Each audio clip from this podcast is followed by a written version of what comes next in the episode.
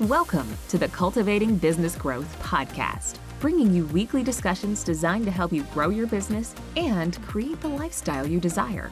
Elevate your business with proven strategies from CPAs and business advisors.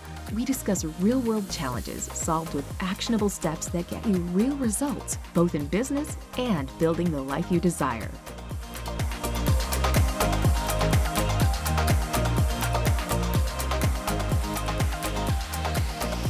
All right. Thank you for tuning in to episode number 24 of the Cultivating Business Growth podcast, brought to you by PJS and Co CPAs. I'm your host, Megan Spicer, and we have been chatting about cash flow and putting safeguards in place over the past few weeks. Today, we are welcoming someone very familiar with banking on today's show. We are talking about the top three ways to make your business more bankable, as well as talking about a line of credit interest rates, and some things you should try to avoid when it comes to getting commercial lending as well. So today we have one of our owners and also CPA, Jamie Johnson, on again. Hello, good morning. Hey, morning, Meg. How are you? I'm doing well. How about yourself? I'm good. I'm super excited because I get to be nostalgic and step back and talk to one of my old bosses. yes, yes. he was there when I start very, very, very first started off. So very I'm cool. Very excited about it.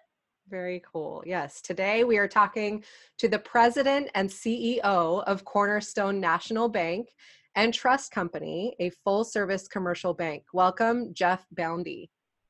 Well, thank you. We are so excited to have you, you on today and talk about banking and commercial lending and a couple of questions that we get from our clients on a regular basis. Good. Well, I, I look forward to it. Fantastic. Well, to start off, I know Jamie said you guys go back way back, but can you give us a little background about yourself and how you got into the banking industry? Sure. After uh, college, I jumped into commercial banking. I actually uh, wasn't sure if I wanted to do the accounting route or the banking route. Uh, I actually did the CPA route myself uh, as well, and uh, decided to get into commercial banking. Uh, enjoyed what advice and the consulting aspect of it with business clients, and I've done that ever since. And so it's uh, it's a little over 30 years now. So I've got some uh, some history with a, variety of markets as well as uh, all types of industries. So that that's been the focus. And uh, and then 20 years ago, in 2000, we started uh, this bank from scratch. We left a uh, money center bank, and we started our own commercial bank so we could really focus on companies that were our, our focus was to be to business owners that are privately held, so not publicly traded companies.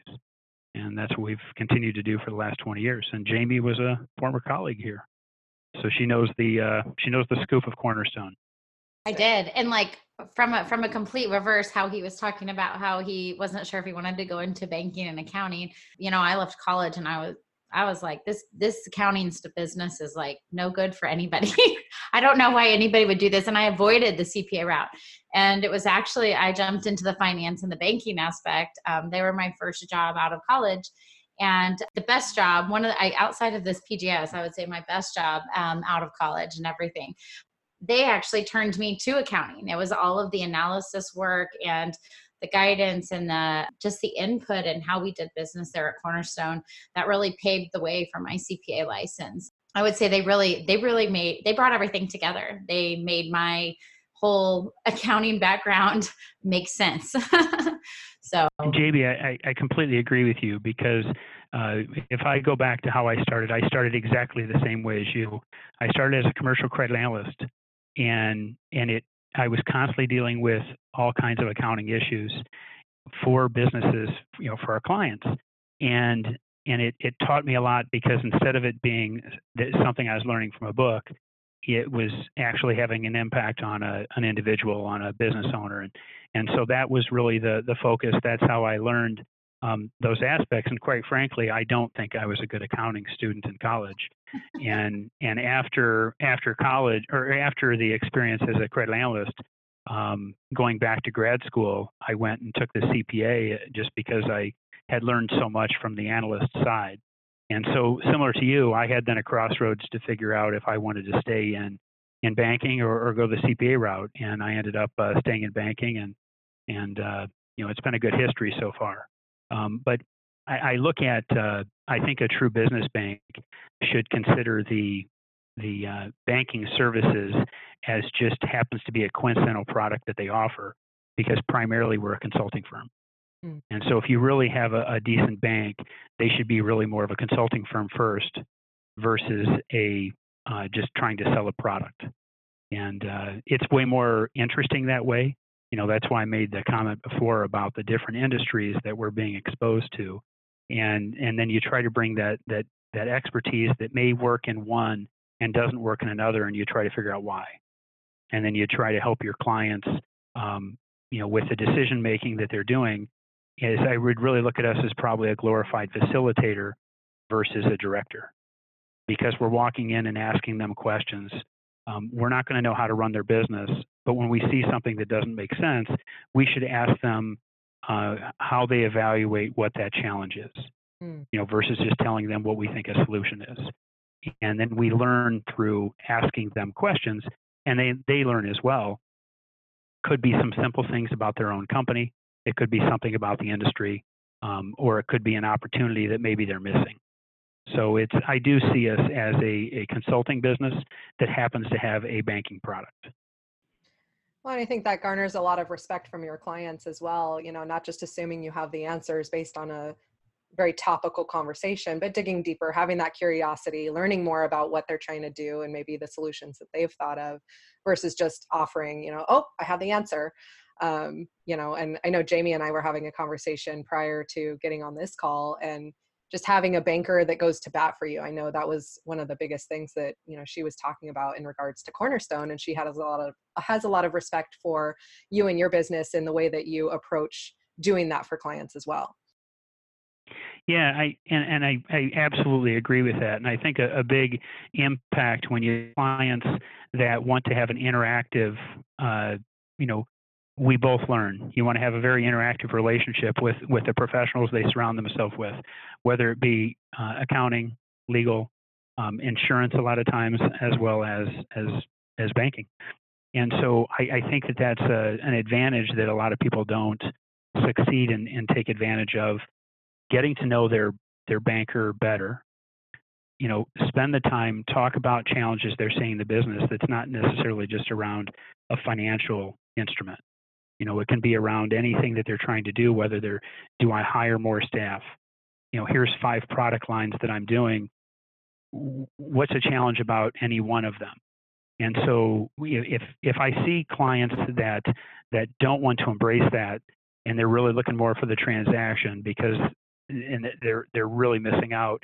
And I'd argue if I look at what um, successful business owners have done, they really embrace that. It's no different than investing in yourself. I always try to push our clients to say invest in yourself 1st mm-hmm. You know, don't just try to rob your company, take all the money out and put it in the stock market because you know your grandparents told you you only have money if it's under your if it's under your mattress. Right. Um, no, invest in your company, and you know what return you can get and so the the impact that they can have and the success they can have is much greater and so that that two-way street of the relationship of working with uh, the customers. And, and it, it's asking difficult questions saying you know what level of leverage do you feel comfortable with? Everybody is different from that standpoint but but learning about what a banker is looking at leverage and what a customer feels comfortable with. If we're doing our job the customer understand where our our baselines are at, where our, our firewalls are at, where we don't want to go past. You know, the, the 2009 uh, recession timeframe that destroyed a lot of businesses certainly had a major impact on the banking industry. Clients really at that point in time needed to take advantage of their banks because they needed to have heart to heart discussions to say, bank, where are you going to be uncomfortable? And when they learn that and say the bank's limit for a working capital position you know when when when do we need to adjust our capacity to meet our revenue and in working with the bank to understand where the bank is concerned and where the bank would put them into a workout scenario versus where the business owner should be concerned they're mm. two totally different things yeah so we went out to our clients and said here's where the wall is at for us but where's your wall And so we went out to them early on when the recession started. We said, let's figure out what would happen if if your revenues drop by another 5% or 10% because what was happening during that time is businesses their capacity was 10 and their revenue was supporting something that was a, a fraction of that. Right. And so we're saying where do you adjust your capacity to meet your revenue? So where's your hot button? And we'd say hey our hot button in their scenario and it was different in everybody. It depends on what their balance sheet depending on what their their overall financial position was. Um, but we'd say hey here's where our wall is at. Let's say on a 1 to 10 scale maybe our wall was at 4 would say, well, right now, you know, what are you going to do to adjust yourself um, to match your revenue in line with your, you know, what your capacity is, and uh, you know whether it's employees, whether it's facilities, whether it's equipment, you know, what are you doing to adjust? Mm-hmm. And mm. so we sat down with them, and the ones that were very interactive with us, while I know it wasn't comfortable in a lot of the conversations, what ended up happening was their their, their production meter their level of quite frankly um, happiness and employee satisfaction went through the roof because they were making difficult decisions that nobody else was pushing them to do yeah. Because we weren't telling them what to do. We were just trying to say, what would you do if you adjusted down by another X percent in revenue? Mm. And they would come and tell us, well, then I would do this. And then when it happened, we would say, hey, let's get together and talk about what you've done. They weren't happy about that, but then they would make their adjustments. And what happened, what we found very successful is while they didn't want to be, who wants to talk about something negative? Right. right? While they didn't want to talk about that, they found that as soon as they addressed what was negative, instead of that stress level being significant, stress level dropped significant, not only in the business owner, but also in all of their their uh, managers, their staff, and then they could see now I can see how we can succeed. Right. And their environment their environment really grew. So it's going back to what your initial question was is, you know, that or the initial discussion we were starting with is that that interaction with with the the lender, you know, mm-hmm. with the banker. How do I improve my cash flow? How do I improve my my overall cost structure of what I'm doing? And how do I take advantage of somebody that I'm willing to open up my entire financial profile to? You know, because business owners don't want to open up to just anybody. Right. But they, they talk to a bank or they talk to an accountant and they'll tell us everything. Yeah. Well, they already feel comfortable with that. So now that that's already on the table, now let's have some much deeper dialogue, and and that that is much more interesting from a banker side, and and certainly from a, a business owner side, and and that's why if I go back and look at the components I've seen in our most successful clients that have the the highest satisfaction, I believe, from their staff, they're the ones that are being very interactive with their uh, their professionals, not just banker right. their accounting firm, their law firm, a lot of times insurance, and certainly the bank. Yeah. I'll quit monopolizing the conversation. No, you're fine. You're fine. That's a great recommendation. I mean, leverage the information and the professionals that you're you're working with. I mean, that's the reason that you've brought them into your circle to help manage your business and help grow and have those difficult conversations that often do lead to growth. So, it's it's not right. always a fun conversation, but sometimes necessary to see where the improvements could be made and ultimately leading to that growth. That that's very true. I mean, we we tried to work with clients to to work on that practice. You know, back when I was just starting out of college, that's how I was trained. And so when we started Cornerstone, we did. We started our own business. We sat in a coffee shop, said, "Let's create our own bank." So now we walked into the exact same shoes the clients uh, experienced. Mm. And a bank is no different than any other business we had to develop all of our cost structures. We had to figure out what's the right thing to do. And so we started listening to the advice we were giving and we invest in ourselves. And we've continued to do that to this day. And now all of a sudden, it's become a much more simple process because we're, we're again, we're constantly investing in ourselves. We're never assuming that we have the answer, and we're bringing in outside professionals and getting them involved with us to say, what's the current you know challenges in the marketplace what's the the current challenges that we might not be seeing right under our nose so we're practicing exactly what we encourage our clients to do and because of that i mean our, our company has been uh, very successful i'm quite proud of uh, uh, the fortunate position of, of walking through a recession uh, way, way better than what our, our we finding our industry did. And, uh, and now where we're sitting today, and we have no turnover in staff and we have no turnover in clients. So from a culture standpoint, you know, we've got to be doing something right. I don't pretend to know what the answer is, but when you you encourage people to um, to be part of something and you encourage them to to develop their own level of happiness inside their company, it stems not just to them, it stems through their staff. So it's made a difference. Yeah. Sounds familiar, Megan. I learned from a good one, huh? Yeah. yeah Jamie, you're not here, so I don't think we were that good. so, as I said in the intro, we've been talking about cash flow and getting a line of credit set up and um, you know covering businesses in that type of time of cash crunch. So do you have any recommendations for business owners on you know that process of when to get it set up and maybe what they need to get it to get something like that started? You know it's an old cliche banks want to give you money when you don't need it. Mm-hmm. and and it's it's actually very true so as as things are favorable and you and somebody doesn't think that they need a line of credit and they're looking at their working capital and they're looking at how fast their receivables are turning and what they need for for any other component, whether it's inventory or maybe even some equipment. Um, don't wait. Get the get the discussion going with the bank. Um, the bank is going to look at some simple factors. They're going to look at at the overall leverage it's in the balance sheet. Um, banks are going to want to see that the tangible equity in the company.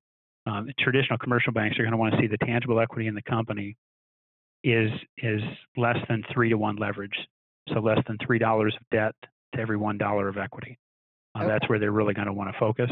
And so, if somebody is walking in with that parameter, then the bank is going to look at the income statement, and they're going to want to understand if there's a trend happening, high growth, if there's a trend in uh, an increase or decrease in margin, and then they're ultimately just going to put that to a cash flow. And and banks are still, ever since I've entered into it, while we, we look at a variety of different uh, methods of cash flow, the most simple one we all come back to, and that's just taking EBITDA. And we'll take EBITDA and we'll want to see over required debt payments that EBITDA is going to have um, a 1.25 or greater uh, coverage. And that's, that's a big number for a bank, um, that 1.25. And what happens is, is the business owner, the smaller the company, the business owner may choose that depending on what they have going in their own life at that moment, to take a higher compensation or lower. And so what, what the business owner needs to do with the bank is to make sure that the bank understands how discretionary their compensation is. And I'll give you an example. We'll have a client that may draw, and I'm, I'm going to be a little uh, direct in one client. I we just had a discussion. We've got a client that was making two million dollars a year in profit, and they were pulling uh, two million dollars a year out of the company you know, oh. and, and because their company was pretty healthy. Well, their company uh, then had some challenges and the revenue dropped back. Well, the owner still wanted to take two million. Um, banks are going to look at that as negative. Yeah. But then we want to understand that owner's ability to reinvest it if they need to, and then did the owner need the money? In this case, the owner didn't need the money, so the bank still looks at it as favorable. But when the business owner educates the bank on, you know, what's really necessary to come out, we can understand their their investing decision and their their kind of personal investment profile. But just some simple ratios, you know, leverage the bank is kind of you know ideally closer to two to one or below. You know, and that's debt, uh, you know, liabilities over tangible net worth of the company. And I say tangible because I always love it when a business owner says, "Well, yeah, there's a receivable in the company that it's me, the company, you know, the company's got money owed from me. Well, that's not an asset of the company. Right. so they don't they, they don't like that. But but it, it's pretty simple. And so those those two factors being uh, debt to tangible equity of under three to one, and then cash flow, which would be EBITDA over all required debt payments, is greater than 1.25 per year you know, th- those are some pretty healthy parameters. And then banks will start uh, wanting to compete against their business, you know, compete for their business. And then coming from a marketing, non financial brain, can we just define EBITDA? I remember hearing that in college, but it's, It's can we talk about that? and the actual definition is earnings before interest, taxes, depreciation, and amortization. Okay. But the easiest way I tell a business owner to look at it is take your net profit. If your company is paying taxes in the company level, not personally, add back your taxes, add back the interest you pay to any creditor, Okay. and add back your depreciation and amortization. And now you have your your cash flow. That's what the banks are going to look at. Okay. And then on the other side, they're going to look at and say, what is the lev- required leverage payments you have? Required leverage payments, they're not looking at, at a lease you have on your building. Um, that's already in your income statement. They're looking at, at more balance sheet driven leverage um, that could include a capital lease, but they're looking at more balance sheet driven leverage, which is your traditional P&I loans. That could be either for a piece of equipment, it could be for a building, or it could be the interest you have on your line of credit. And so looking at what that required payment is. And a line of credit, I'll just touch on that real quickly. Um, if if a client has a line of credit, I'll throw a round number. Say it's a million dollars. The bank is only looking at the required payment of what the interest is, not one dollar principal. Because the thought is is that the line of credit is being used to receivables until they can be collected. So the principal would be completely offset by the receivable. Hmm. And I'll, I'll jump to a different gear now um, collateral. Banks love collateral. We never want to collect it, we want to have it.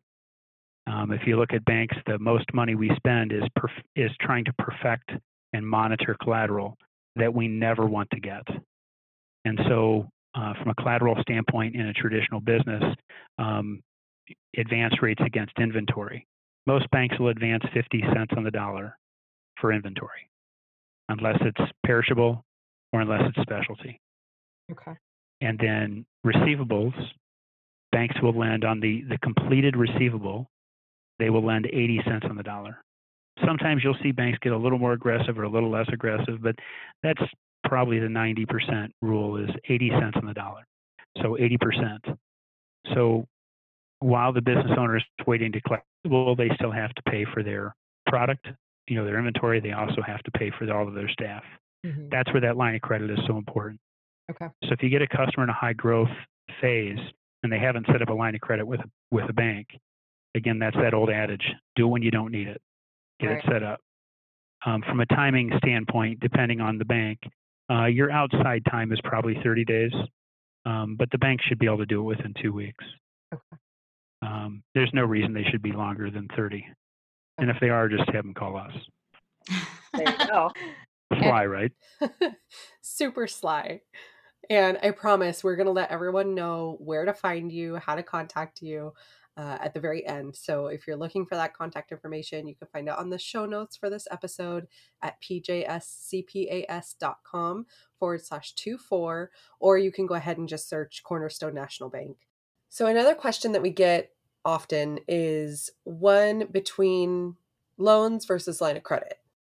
Are there certain situations in which a loan is better to utilize versus your line of credit? the loan would be used for for any type of a permanent investment. Uh, it could be leasehold improvements into the property, it, into your you know your the physical plant space of the company. It it certainly could be for a, a building, um, and and it could be for uh, equipment. Okay. Uh, the line of credit really should be focused on that that working capital component that is mainly supporting either inventory or receivables. Um, and and a simple math that we like to encourage clients to look at is a lot of clients see payables as not having a cost. So uh, uh, if they get terms through a vendor, they feel like that doesn't have a cost, whereas a line of credit has interest. And we tell them right away, did you ask the vendor if they'll give you a discount? And if the vendor will give them a 2% discount for payment within 10 days, Mm. or they pay the full balance within 30 or 45 days, that's way more of a, a positive impact for the client to use the line of credit versus, you know, not taking advantage of the discount.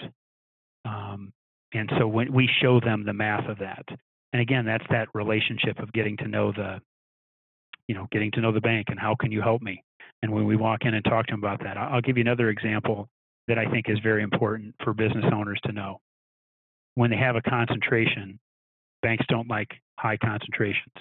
Um, I, I have a customer that that deals with uh, uh, a major manufacturer, and they have 90% of their product comes from that manufacturer. Well, on the other side, they also have the majority of their revenue from one customer. Mm. That customer has had some financial hardship. Our client has a good margin. They were curious if they should, what they should do, and how they should drop that client. Well, we we introduced them to an outside firm that came in and they're insuring their receivables. So now they're not taking the risk of that client, and yet they have this concentration going on. But now they're not as concerned about continuing to do business. They have a strong enough margin.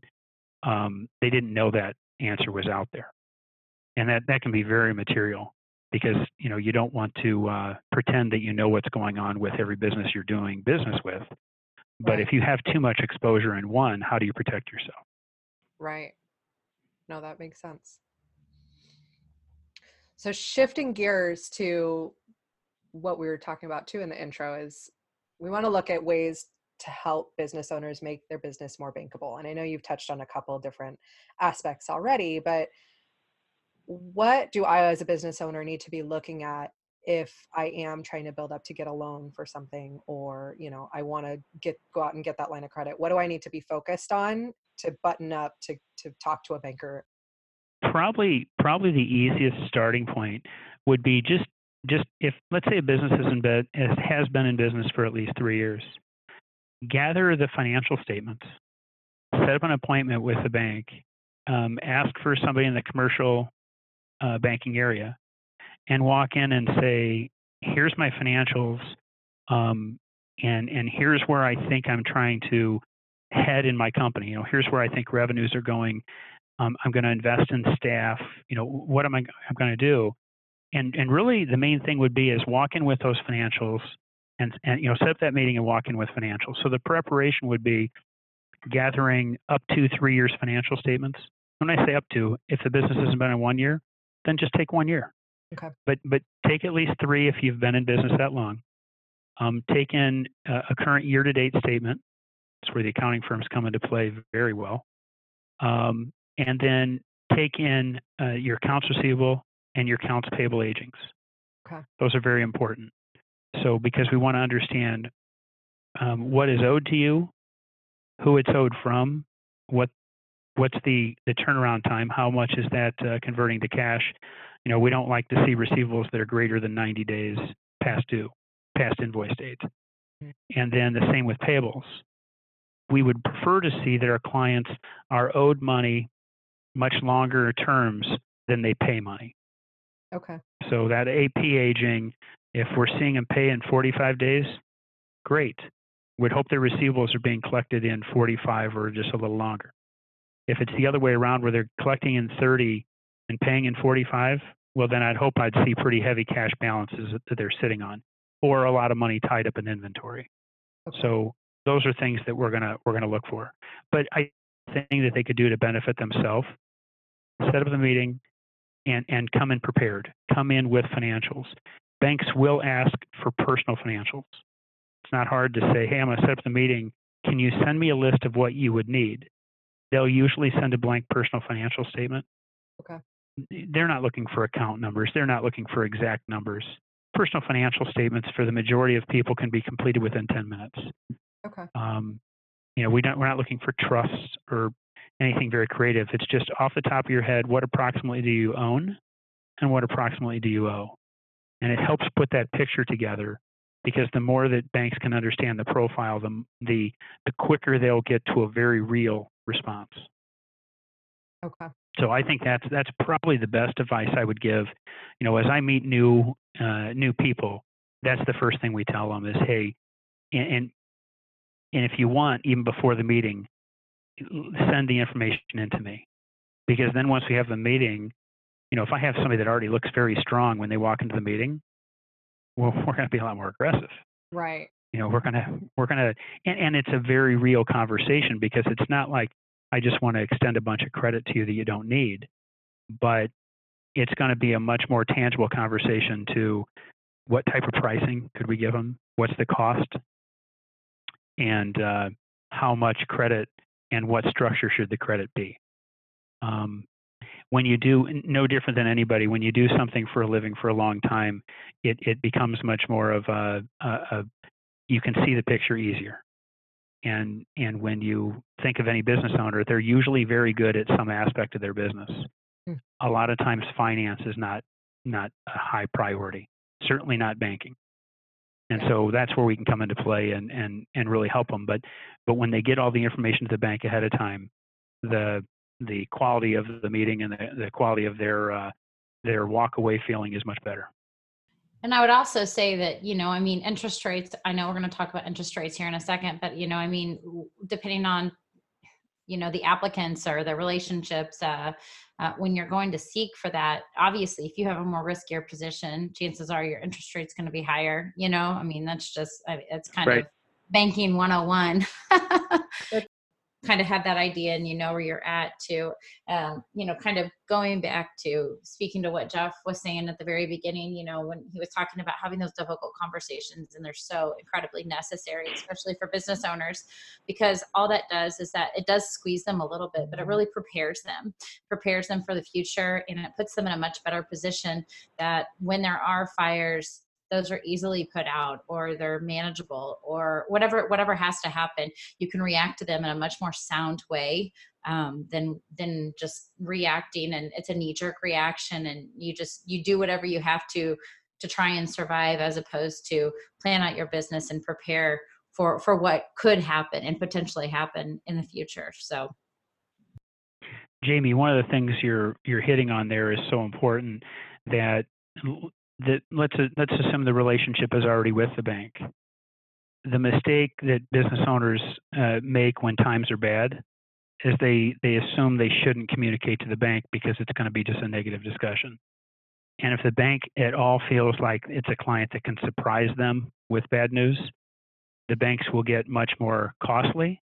They'll get much more conservative, mm. and they will not be as friendly to help because they they feel that that trust factor is is a, a major concern.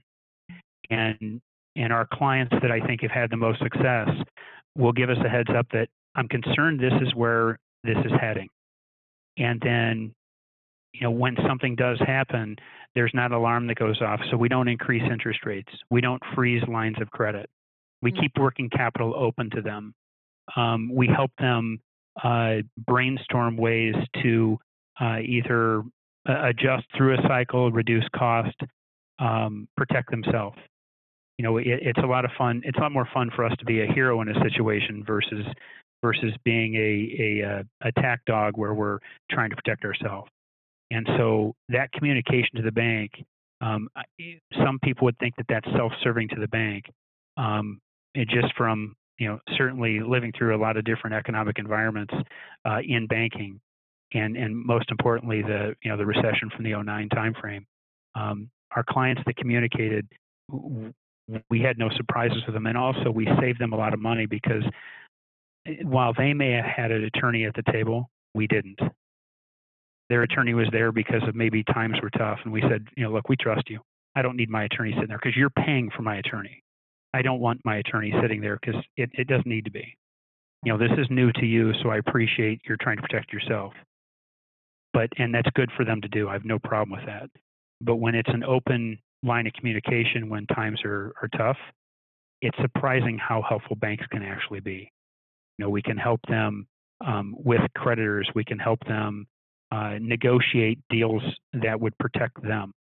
So our goal at the end of the day is to help the owner of the business, help their their staff and their team um, be safe and, and succeed at what they were trying to do. And how do you get from point A to point B?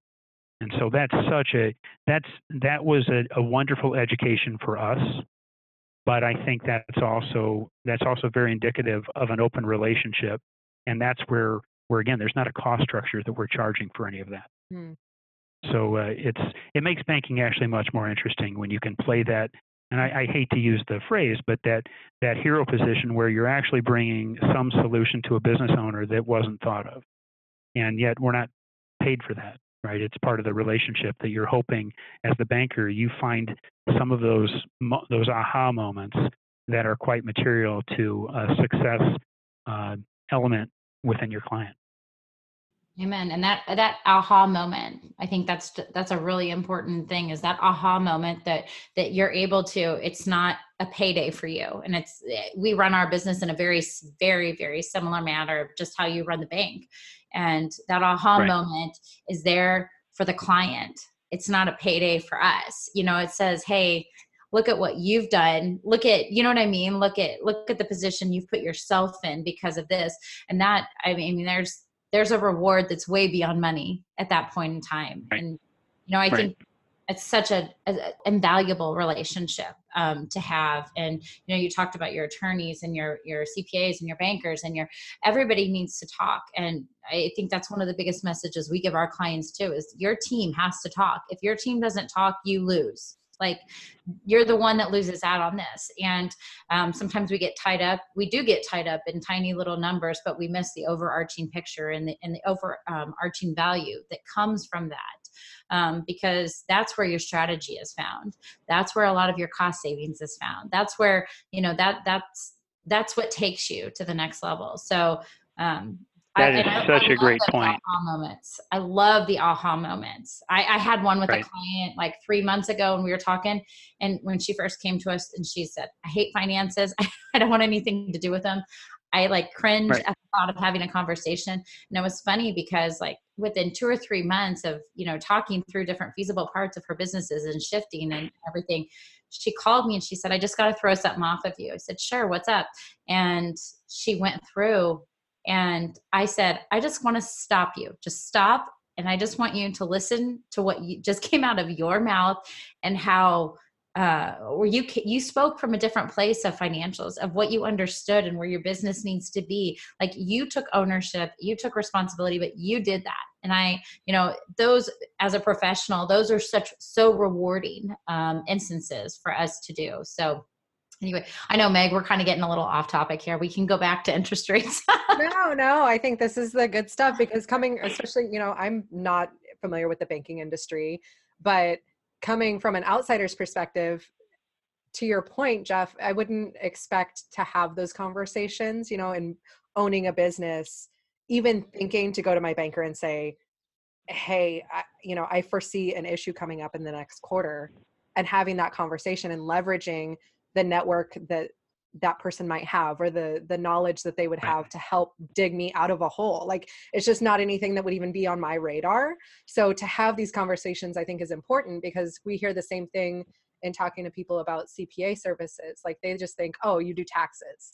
But it's so much more than that. Right. opening right. up people's minds about like the possibilities of what's even available and there's other solutions that you might not even know about. Well, you look at, at, at warm connections, right? And uh, I'll, I'll touch on two things real quickly.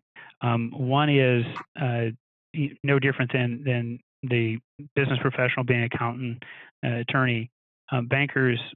Um, we're so exposed to all types of in- industries that you know somebody has an electrical issue in their home, they have a plumbing issue in their home. Well, if we refer somebody, that client that we're referring doesn't want us to look bad. So all right. of a sudden, the level of care as well as the price, both of them are improved. Right. And so it's that warm connection that makes a huge difference. And then, you know, I, I, I go a step further. One more thing I would say about uh, a new relationship to banking. One of the first things we ask a client when they choose to come to us is, who is your accountant? And we want to meet with them. Hmm. And we set up meetings to go meet with them because a lot of times we'll say, okay, what's the nuance of this client? You know, if the accountant's known them for five years or longer, you know, what's the nuance? And is there something that I should be helping push and promote that maybe is a weakness in the client that that the accountant's seeing? And uh, now all of a sudden, you know, there's a team approach, and a, and a lot of times we'll say, you know what, let's let's the three of us meet together with the customer and all of a sudden now the client is is able to brainstorm something with somebody that that's newer to them as well as somebody that's been around them and if you hear the same theme coming out of both of the professionals you're working with well you might look at it a little different right. so we we certainly see high value um, in doing that convincing our clients to use that advisory component of the professionals that they've already hired to help them with their company, we'll bring them together. Hmm. Makes a huge difference. You were mentioning uh, uh, interest rates, you know, and where they're at. I mean, right now they're fantastic from a, a client standpoint. Bankers are going to complain about margins, but nobody wants to hear a banker complain. Um, but but from the uh, client standpoint, you know, they're they're borrowing term loans um, somewhere around four, around four percent. You know, uh, probably as high as five, uh, depending on on the nature of what it is. And then from a, a fee standpoint, banks are getting more heavily into fees. They're because their margins are are, are being challenged by uh, uh, you know the shrinking rate environment. Um, banks, you're going to see fees continue to be a bigger dialogue because um, they're going to have to charge for what the cost of their services are. So since they're not making it up an interest rate, loan documentation fees are going up. Um, it could be a, a, processing fee. They'll call it. They'll call it whatever it is. There isn't a, a black and white to it. But but I would expect clients to see a little more in fees. Um, how can clients get around that? J- just have a dialogue and and don't be surprised. Have a dialogue and say what is the the total cost picture going to be? What's just give me a, a term sheet if you would on your rate structure as well as your cost structure. Estimate it for me if you would. Um, then there's no surprises. I we we do. I don't want to be in a surprise discussion, but and then from a line of credit standpoint, they're still variable rate um, priced. Um, they're either off of the prime index, which is currently at four points at, at 4.75, or they're off of uh, a LIBOR index. Usually, the LIBOR index is a 30-day LIBOR. Um, all in all, the the end rate to the client uh, traditionally right now for uh, working capital financing is in the upper fours. Okay. So that's where the most of them. If you get a, a, a very strong client, you can get into the upper threes. But that kind of gives you a range from a pricing standpoint of what uh, customers can expect. And then from the deposit and treasury management standpoint, how do they best make their cash flow work for them? And uh, you know how how are they paying attention to idle cash? So line of credit's paid to zero, they have excess cash. What are they doing with it? And then that's where the banker can come in as well and help them with with be a short term or whether it be a, long term strategy. Um, I always believe when we see clients that are are uh, in more of a mature state and they're building cash, you know, what's the impact of investing into additional people on the sales team? You know, and all of a sudden they see when they're investing in them in themselves and investing in staff, and they look at the margin that the, the additional cost structure can bring in, it's very favorable. Right. So th- those are all those are all components. But I think from a pricing standpoint, just to give people ranges, I, I think that's that's important for them to see, especially if they haven't had the uh, the bank exposure before. And in looking at commercial lending, whether you know the business owner has been around for 20 plus years or they're just starting out, do you have any advice that you would give to them as far as maybe some things to avoid or best practices smart tactics? You know what should they be looking for in a bank and in the loans that they're trying to get? Probably the biggest thing i would say in this market right now is is be careful with swaps. Um, swaps seem like a great idea. So swap is the ability where they're going to uh, borrow from a bank at a low fixed rate. The bank is going to receive a floating rate they will take that instrument. We do them here. They'll take the bank will take that instrument and hedge it in the, the marketplace for a fixed rate to the client. So an example would be a client could get a swap um, for five years at say three and a half percent. Sounds incredible. Right. Um, and so they, they go and lock in a, a rate. Maybe, maybe it's even four percent. They go, go on, eh, it'd be low, lower than four, but they go and lock in a rate, and uh, uh, there's not a prepayment penalty, but a swap has what's called a yield maintenance. So if they chose to pay that loan either in advance or pay it off early, the risk they run from market rates continuing to decline is is enormous. In in round numbers, if somebody was doing a, uh, a seven-figure uh, loan, um, a lot of times people would say, if I pay it off early, I could have a one percent prepayment penalty. Well, in a swap, that percentage could work out to be 10%. So they have to be careful um, because if we do get into, you know, if I look at what's happening in Europe and other countries, there is a declining rate environment occurring. you know, there's the concept of negative interest rates. And if we see continued drops in, in interest rates, swaps can be very dangerous for people. Um, uh, other than that, uh, I, I, think they just need to understand what their terms are. Um, banks are, are 10 years ago, there was not as many prepayment penalties. Uh, they're very common now. And that's okay. I mean, it's not, you know, banks aren't usually going to apply the prepayment penalty if you're staying with them. They're going to apply it if you leave them and go somewhere else. But everything was very fair when it was set up. It's just markets change and all of a sudden they don't.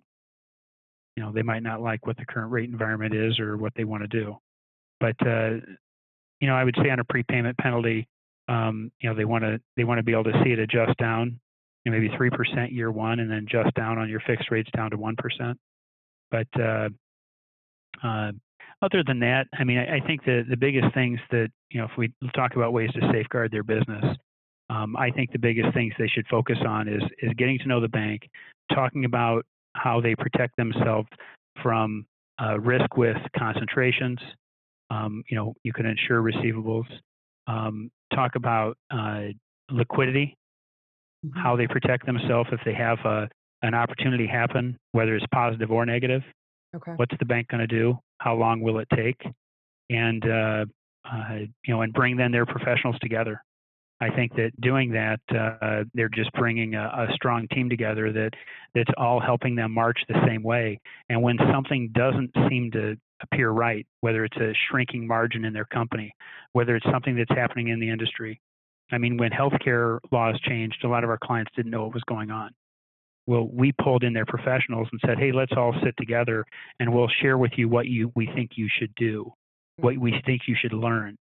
And you know, everybody doesn't want to be an expert. You want to surround yourself by people that help you know what you need to attack.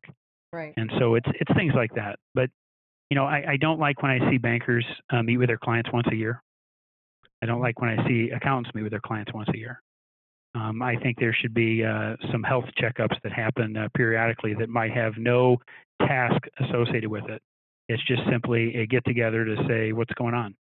And uh, uh, it's amazing. A lot of the aha moments come out of that time, um, where all of a sudden there's much more free thought, there's less task driven uh, discussion, and there's much more productive uh, where are we heading together. And uh, makes it more fun.